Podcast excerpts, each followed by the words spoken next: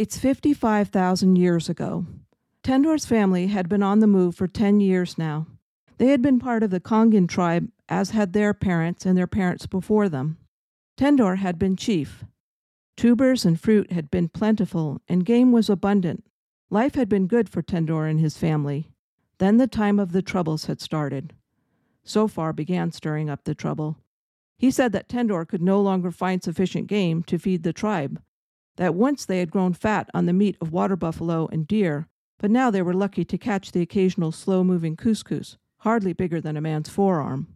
Sofar said that the tribe rarely ate meat anymore because Tendor had grown old and lazy and could no longer hunt to find meat for the tribe. Tendor tried to tell the tribe the truth.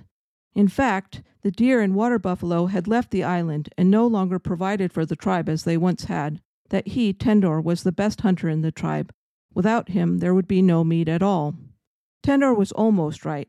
Under Tendor's leadership, the tribe's population had grown to the point where their territory on the island of Timor had overhunted the game. Most of the large game had moved on to territory that was controlled by other tribes who were not so populous.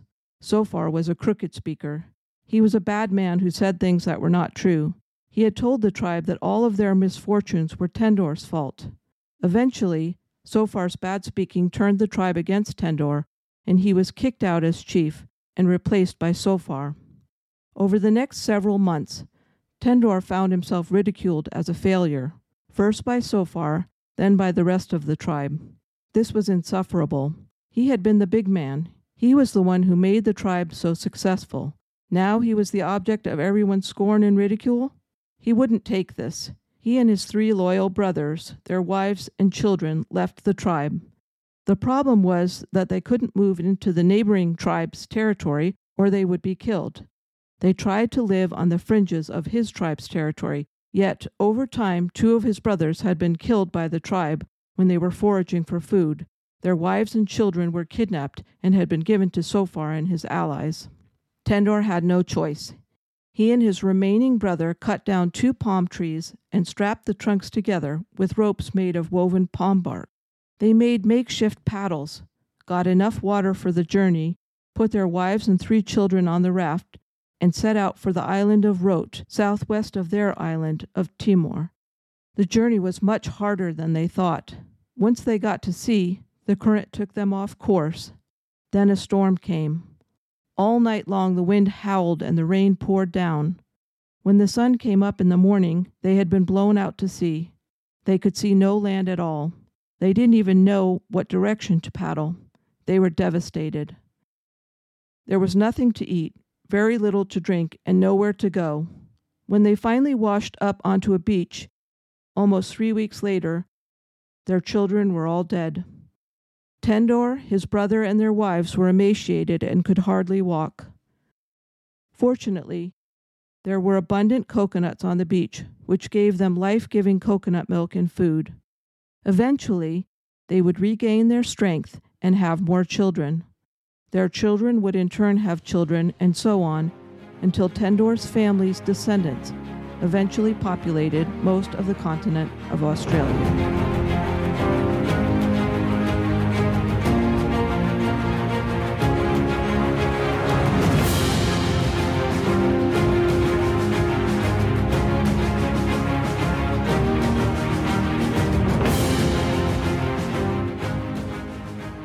Welcome to Nero's Fiddle, Episode 2 Life in the Paleolithic Club. Tendor's fictional story is pieced together from what anthropologists surmise about how the first Aborigines made it to Australia. Last episode, we questioned how common intergroup violence was at the beginning of Homo sapiens' journey. Now we've reached the Paleolithic period, the period popularly known as the Stone Age. Although hominins have been using tools for over 2 million years, it's the Paleolithic period that we'll cover in this episode, which covers the period essentially from our Y Adam and mitochondrial Eve until 10,000 years ago. That's a lot of territory and could easily be the subject of a podcast of its own. We're looking to find the arrow of history, the direction that human history is pointing us towards. In doing so, we must look to the broad trends in human history. So, though we're covering the entire Paleolithic in one podcast, It's good to remember that the time period covered in this podcast encompasses 95% of all Homo sapien history. Once Homo sapiens took hold in Africa, they appear to have thrived there. Then, just under 200,000 years ago, there's evidence that Homo sapien populations were doing very well and migrated out of Africa and into the Levant. Homo sapien fossils dating roughly to this time have been found in Israel and Greece. Homo sapien populations seem to have been slowly replaced in this area by Neanderthals. Neanderthals are commonly described as having more robust bones, a wider pelvis, and shorter limbs. It's thought that this greater mass to skin surface ratio made them better adapted to cold climates. Then there's a period of about 100,000 years that no Homo sapien fossils have been found outside of Africa following this ice age. At this point, there seems to have been a period of retrenchment. Geneticists estimate that at one point following the advent of this ice age, the Homo sapien gene pool fell to somewhere around a thousand people, and I've seen estimates as low as a hundred people. There's some speculation that this occurred around 75,000 years ago when a supervolcano named Toba erupted in Sumatra. It's thought that this might have caused a climate crisis that put enough stress on the human population to lead to this genetic bottleneck. Once the climate crisis was over, this small group of Homo sapien hunter gatherers not only began to recover, but they began to thrive. They repopulated the area that had been lost in Africa. Then, beginning about 70,000 years ago, there was a second migration out of Africa. This one initially spread along the coastal route to India and Asia. In a relatively short period of time, they would spread to Asia proper and to Oceania. There's some evidence now that they reached Australia as early as 65,000 years ago. Perhaps around 40,000 years ago, our ancestors migrated to Europe. There's evidence of ever increasing numbers of Homo sapiens in Europe following that date. It was shortly after the arrival of Homo sapiens that the Neanderthals went extinct in Europe. Some anthropologists argue that the Neanderthals died because we were more successful in filling and exploiting the ecological niches, and therefore there was nothing left for the Neanderthals to eat. This, of course, is the argument you make when you desperately want to believe that hunter gatherers were gentle, peaceful souls and need to argue that they would not violently kill an entire closely related human species. Sadly, though, the means of their demise seems obvious as they disappeared at just the time Homo sapiens arrived on the scene. Geneticists have recently found that somewhere around 2% of the genome of humans with European ancestry comes from Neanderthals. Later Homo sapien populations, when overrunning neighboring populations, will kill men and enslave women and children. A small amount of the genome of the devastated population will then find its way into the conquering population from unions with the enslaved women. The fact that a small portion of the European genome is Neanderthal argues that this was our practice even 40,000 years ago, though of course we'll never know for sure. Then the last ice age peaked somewhere around 21 or 22,000 years ago. It was at this time that the ancestors of today's Native American populations crossed over the land bridge that appeared between Siberia and Alaska when the ocean levels dropped due to the amount of water that had been trapped in glaciers. Like human occupation elsewhere, human migration occurred surprisingly quickly. There's some evidence of human habitation in South America 15,000 years ago. To me, this is exemplified by the spread of populations across Polynesia, the first evidence of human habitation in Polynesia is about 1000 BC. It was then that Tonga and Samoa were first inhabited. The Polynesian islands can be hundreds of miles apart. In the case of islands like Hawaii, well over a thousand miles. Yet I remember coming across a passage in which Captain James Cook wrote in his journal during one of his explorations of the Pacific around 1770 that he passed an uninhabited island. This seems noteworthy in that he felt compelled to note that the island was uninhabited. This would not have been worthy of recording if most or even a large percentage of the islands were uninhabited. This means that within the relatively short period of under 3,000 years, Polynesian natives got into dugout canoes and paddled into unknown and uncharted waters looking for a new island to live on. and populated most of the islands in the Pacific. Humans were successful enough to inhabit and maintain themselves in habitats 200,000 years ago and came close to dying out at one point, perhaps 75,000 years ago. Yet by at least 40,000 years ago, they expanded very quickly and came to inhabit virtually every habitat on the planet. What was the difference? Perhaps the greatest advantage that Y Adam and mitochondrial Eve had was their lack of fur. Homo sapiens have as many hairs on our body as the great apes do. Our hair is just much thinner and shorter than theirs is. This allows us to sweat and allows the evaporating sweat to dry and cool our skin directly. Humans, primates, and horses are the only animals that sweat to any significant degree. Being essentially the only, quote, naked ape, we are able to disperse excess body heat far more efficiently than other animals. This allowed our ancestors on the African savanna to run much farther than other animals without overheating. We could run antelopes and other animals to the ground where we could kill them. The period from where we placed our Adam and Eve, 200,000 years ago, until about 40,000 years ago, is characterized by some improvement in the stone toolkit over what humans had been using for the previous million years.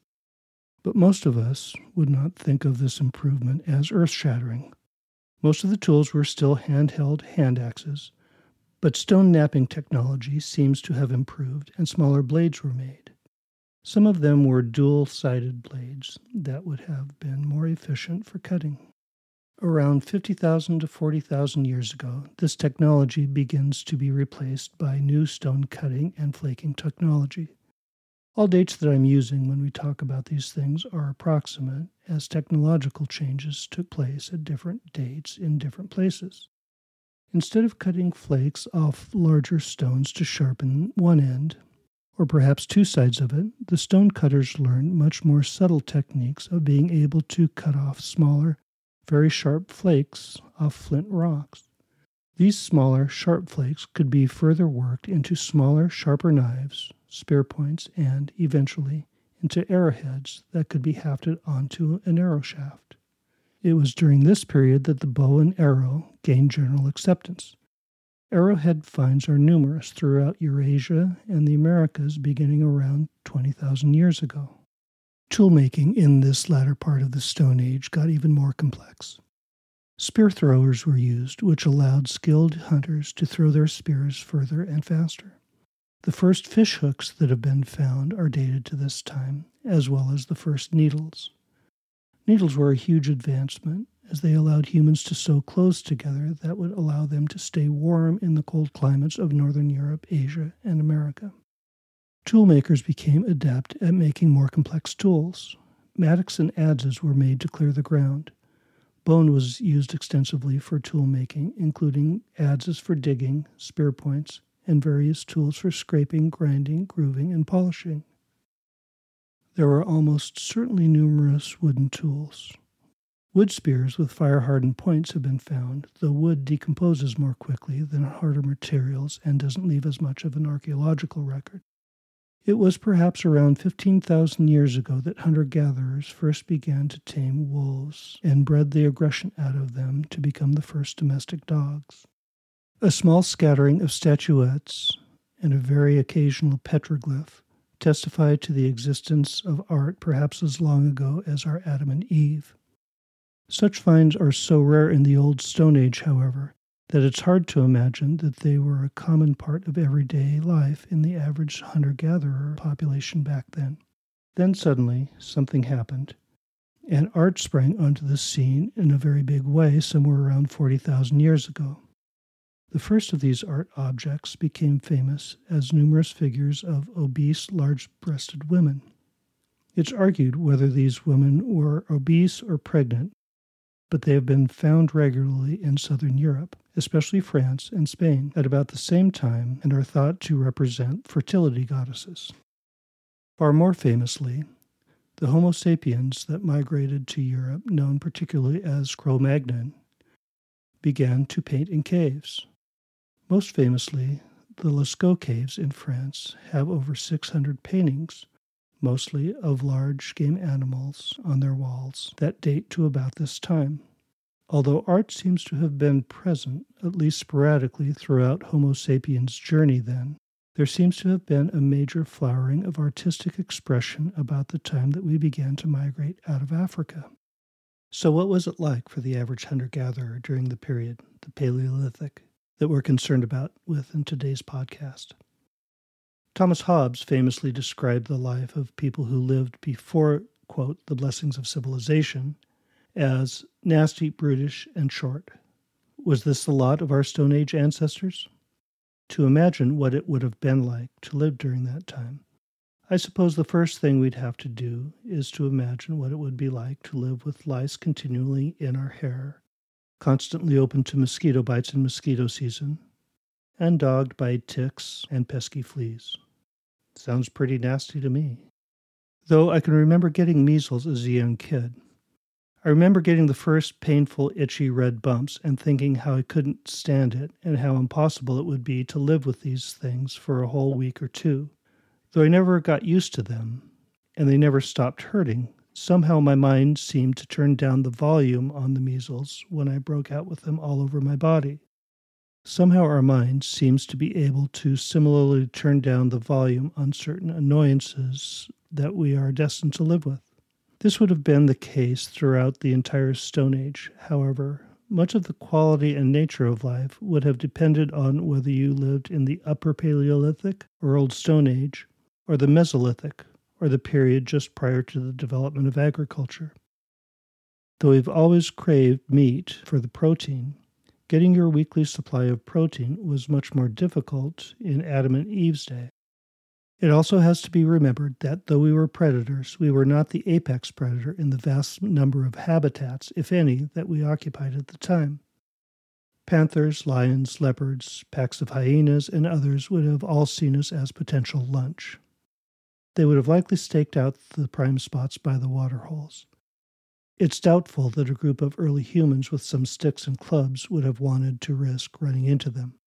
When a group of hunters did find a gazelle or a wildebeest, they would have to chase it and run after it, perhaps for miles, before their prey overheated and fell to the ground exhausted. They would then have to haul it all the way back home, which could be quite a chore depending on how large the game was. Once they got it home, they would have to skin and dress the game, butcher it, and prepare it for roasting.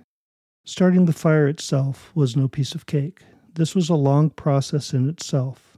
No one's quite sure when fire was discovered, Estimates range from about a million and a half to 200,000 years ago. At any rate, humans had probably mastered fire by the time our Adam and Eve came along. If the game was large, there was no refrigeration, so the tribe would have to consume it all fairly quickly, or it would go bad. I remember reading something by Jared Diamond. I wish I could remember what book it was in so I could cite you to it. He was talking about living with a group of hunter gatherers. I think it was in the highlands of New Guinea. The men talked about hunting. The way they spoke about it, it seemed to him that bagging big game was a consistent thing for them. Then he saw the fruits of their hunts. The hunters might be lucky to come back with a couple of squirrels and a large rat on an average hunt. Bringing a meal of large game back to the tribe was a rare exception. It turns out that they talked about it all the time as it was the exceptional experience that merited discussion, as we might spend more time talking about our recent trip to Hawaii than a typical day at the office. These were modern hunter gatherers skilled with bows and arrows. They would have been far better able to hunt and kill large game than ancient hunter gatherers armed with sharpened sticks and hand axes. If finding large game is that difficult for modern hunter gatherers, it must have been truly the rare exception for our Adam and Eve and their contemporaries. Most of the calories that even most modern hunter gatherers consume are plant based. That certainly must have been the case in the Old Stone Age. So, little meat, a daily struggle to get enough calories from tubers and other plants, high child mortality, extremes of hot and cold, never having a stable home, always worrying about predators, no doctors, a simple infection could mean death of a child or another tribal member.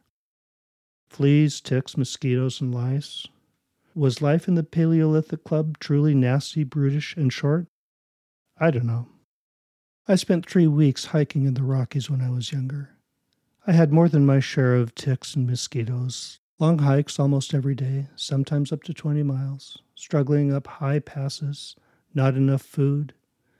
I suppose it sounds terrible, but at the time I thought it was the greatest thing I'd ever done. I might have a hard time articulating why now, but at the time there was something about the daily work, the affinity for the people I was sharing the experience with, and just being outdoors in nature that resonated not only with me, but pretty much everyone I've ever spoken to who has had a similar experience. It's also probably relevant to look back on the U.S. government's attempt to, quote, civilize the native, quote, savages in the 19th century. Following the Indian Wars, the U.S. felt that it was its job to bring the fruits of civilization to these uncivilized brutes. They decided the best way to do this was to make farmers out of them. It seemed like a great idea at the time, anyway. They could have a home of their own, not worry about what food they were going to eat, school for the kids, and so on. Who wouldn't want that? The answer seemed to be just about everybody. Although a massive attempt was made to teach agriculture to Native Americans, virtually none of the tribes adopted it. Almost to a person, they seem to yearn for their hunter gatherer life and fight against the pressure to adopt an agricultural life. Finally, there is the phenomenon of colonial settlers who had been taken hostage by Native American tribes. This is something that colonialists didn't like to talk about. The reason was it was common for such hostages, when they were found in subsequent years, to refuse to return to their families and to insist on staying with the tribal families that had adopted them. What was it about this life that seems to have made Native Americans so ardent in refusing to give up their traditional lifestyle and captives to refuse to return to, quote, civilization? And could this be the thing that made life in the Paleolithic Club not simply endurable, but enjoyable?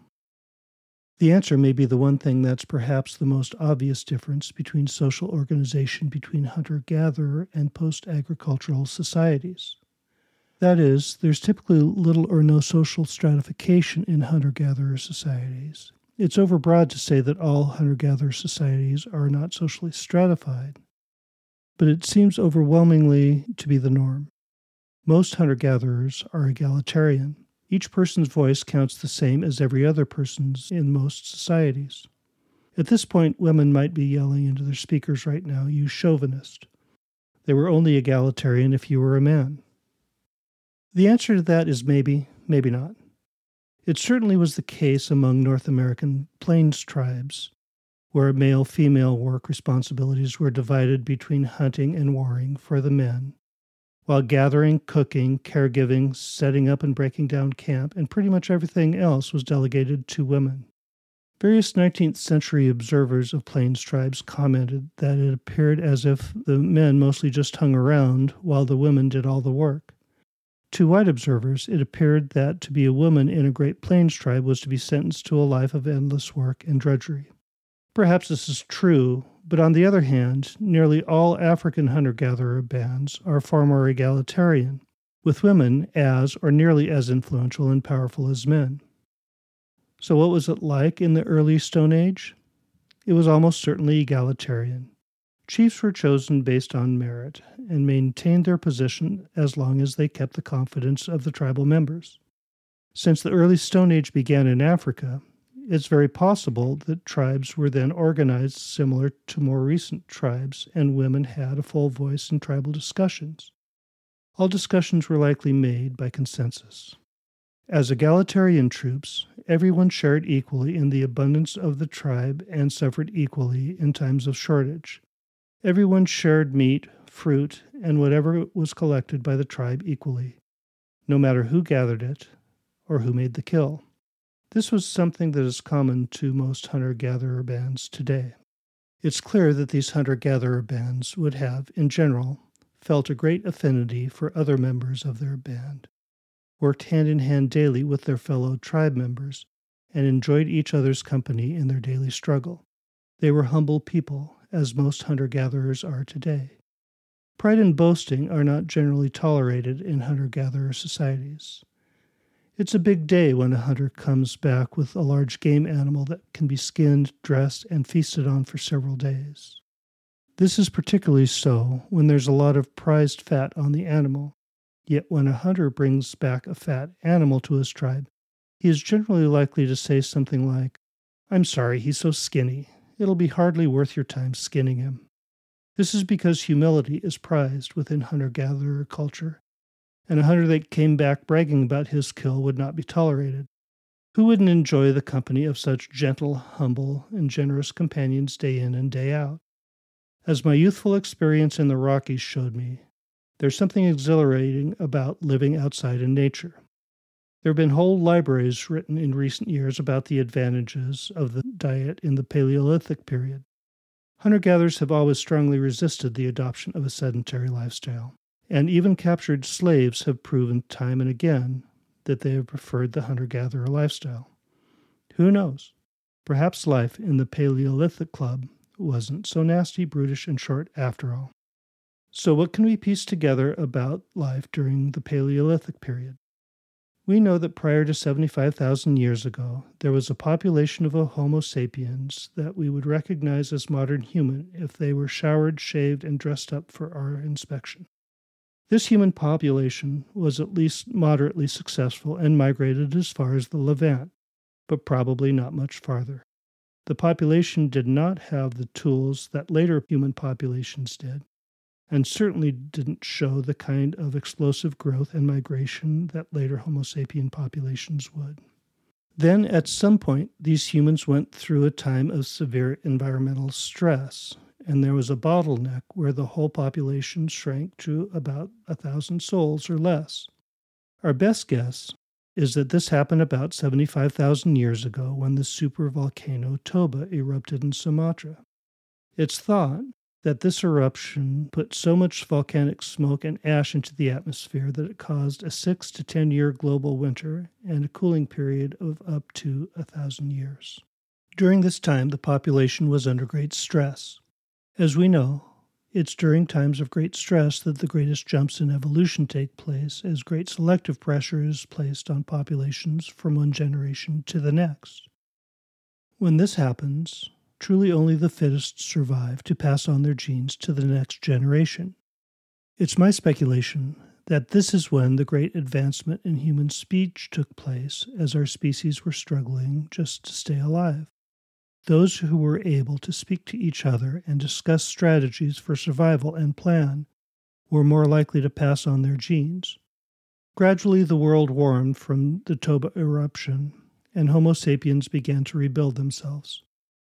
During this time, we began our journey from the proto language that had been developing since the time of Adam and Eve 200,000 years ago to our current brain that is born pre programmed with Noam Chomsky's predisposition for syntax.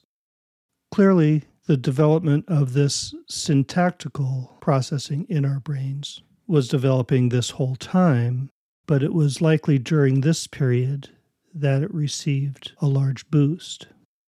As our small band began to spread and repopulate in Africa, perhaps the greatest revolution of all human history took place. We began to speak and communicate with thoughts something greater and more complex than leopard there. Once people could have conversations and discuss ideas, humans could speak and even think in terms of abstract thought. Perhaps a conversation occurred somewhere around 50,000 years ago, something like, You know, these sharpened sticks we're using as spears usually just bounce off the tough wildebeest hides. You have to get so close to them for them to be effective. By that time, the wildebeest is usually spooked and runs away. It would be great to have something sharper to throw at them. Hey, yeah, you know, you're right.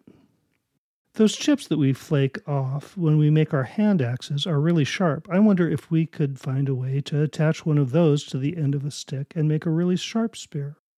It was shortly after this time that the archaeological record shows that human ingenuity began to truly accelerate. The record shows that somewhere around 50,000 years ago, there started to be a large jump in the kinds of intricacy of human tools. This increase in inventiveness continued to accelerate until by 40,000 years, there had been a revolution in the number and kinds of tools that humans use.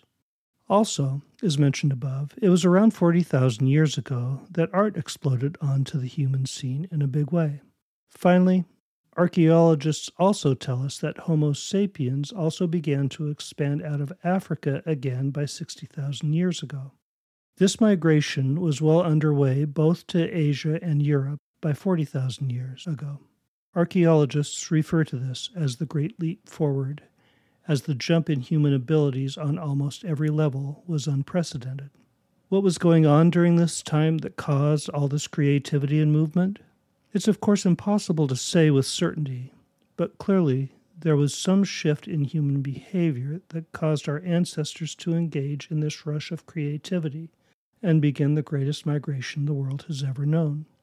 Language is certainly the prime suspect, as nothing would foster this kind of creativity more than the ability to pass out of Helen Keller's no world and enter into the world of abstract thought where we, for the first time, we're able to think in sophisticated ways of things that were not currently in front of us. Then the ability to discuss these thoughts with others and incorporate their thinking into our own would truly have been revolutionary. Let's imagine for a moment what it would have been like on the ground for Homo sapiens during this time. This takes us back to the story of Tender's family that we started this episode with. This story is a fictionalized riff on what happened with the Gombe Chimp Troop Civil War that we discussed during our last episode. It's an old story and must have played out tens, if not hundreds of thousands of times in human prehistory. I was once shown a chart of the history of the Lutheran Church in America. The chart I was shown was for Lutherans, but I'm sure about any denominational church that came over from the Old World in colonial times would have worked as well. The chart started with one church, then soon branched into two separate Lutheran denominations. These denominations soon became four, etc., until today there are dozens of Lutheran active denominations, not counting all the ones that are defunct. This is one of the certainties of human history. You put us in a group for long enough, sooner or later we'll start disagreeing and forming splinter groups and separate into separate groups or organizations. It probably happened less when humans were struggling more just to get enough food to feed their tribe.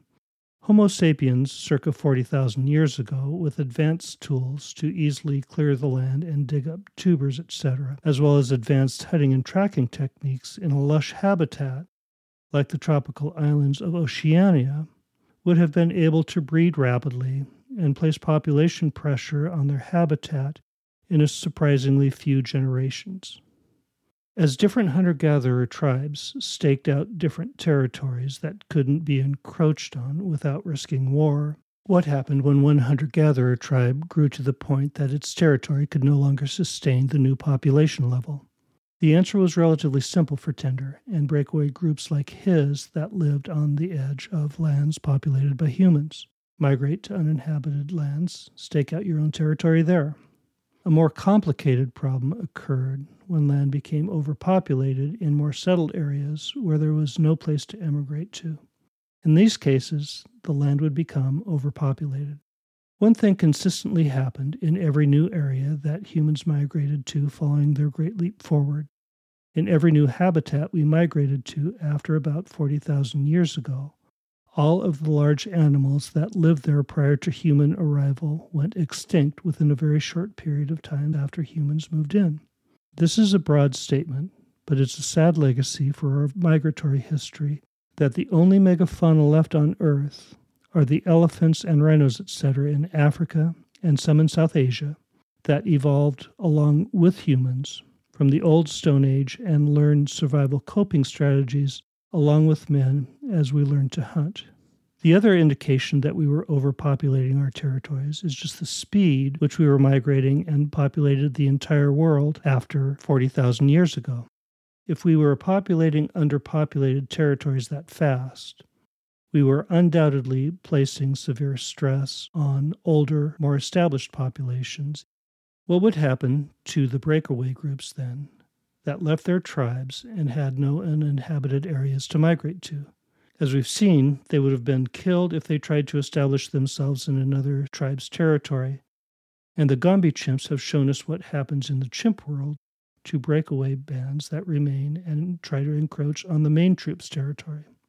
Overpopulation during the late Stone Age, then, would have put great population pressure on existing populations.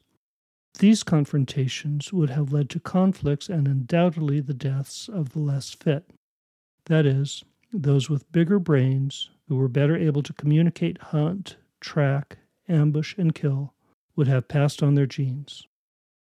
How could these gentle, humble, generous people we met in this episode have turned into the martial warriors ready to kill anyone who invaded their territory?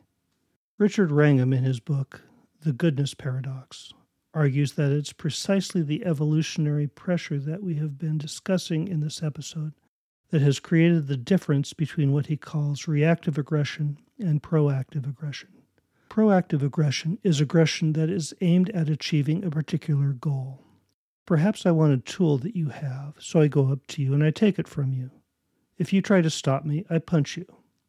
That's proactive aggression and has been specifically selected against in the millennia we evolved as we have been socialized not to act aggressively within our family unit or our tribe. Reactive aggression, on the other hand, is aggression in which we act aggressively against a perceived threat.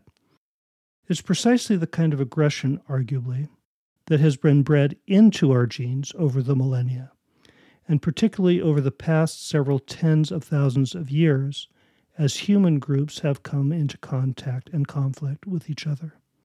Particularly over the past 20 to 40,000 years or so, this evolutionary pressure would be particularly intense as population pressures have increased significantly and our weapons have become more effective and have enabled us to kill each other at a distance. Consequently, we all have both the propensity for restraining our proactive aggression, but are born with a predisposition for fearing outsiders and for reactive aggression.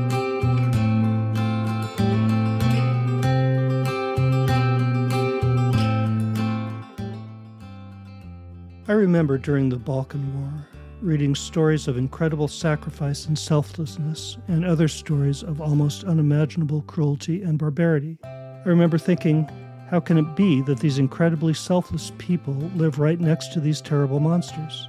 So I read deeper. The answer shocked me. They were the same people.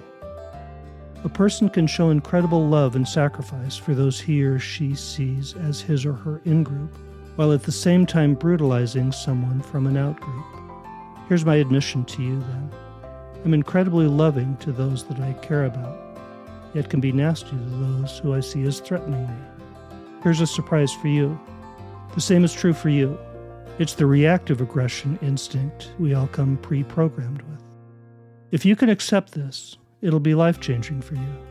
You'll then be able to go through the rest of your life with a little voice asking you, why am I thinking this about that person? Or acting towards him or her in that way? Is it my pre programmed reactive aggressive instincts? If you do this one thing, you'll find yourself thinking and acting very differently towards those who are not in your in group. This has been true for me.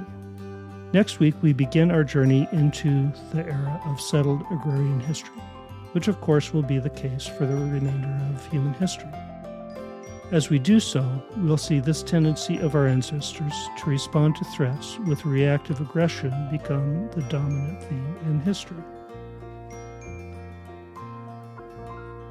We've covered a lot of ground in this podcast, but have not had the chance to talk about art or religion yet, anywhere near the extent that they deserve. We will remedy that shortly. First, as noted, however, we need to make a stop at the next great revolution in human history agriculture. Every week, I'll recommend a book for you.